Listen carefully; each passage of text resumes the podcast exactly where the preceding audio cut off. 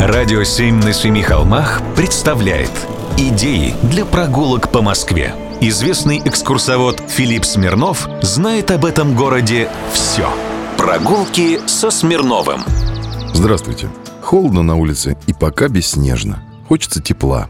Кому-то и чая с сахаром в постаканнике. Садимся на МЦК и отправляемся к памятнику Модерна, станции Московской окружной железной дороги Пресня. Ансамбль станции Пресня сохранился практически полностью с 1908 года, когда был пущен в эксплуатацию.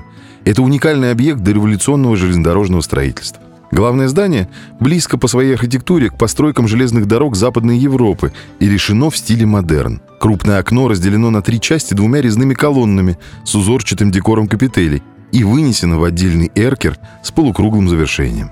В верхнем углу северного фасада остались оригинальная штукатурная надпись «Пресня», выносы деревянных слег и печная труба.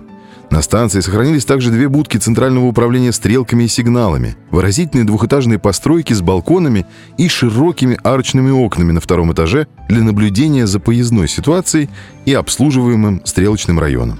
Дежурный по посту переводил стрелки и переключал сигналы, используя для этого систему гибких стальных тросов.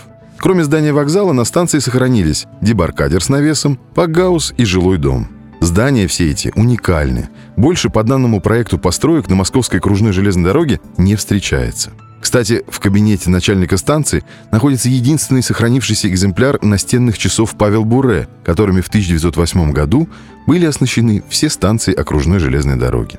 На противоположной стороне от здания вокзала располагается военный продовольственный пункт для обслуживания воинских эшелонов, рассчитанный на 2400 человек. В его состав входят склады, кухни, четыре столовых, хлебопекарня, дом коменданта, две казармы для команды, а также еще один совершенно уникальный объект – уборная на 52 места. У дома коменданта, его можно узнать по сохранившейся надписи, сохранились также кованые кронштейны начала века, подлинное столярное дверное и оконные заполнения, слуховые окна крыши, печное устройство с трубами. Дом служил и рабочим местом, и служебным жильем. Постройки ансамбля сохранили деревянные резные консоли и деревянные выносы слег. В общем, поезжайте, посмотрите. Тепло, не пожалеете.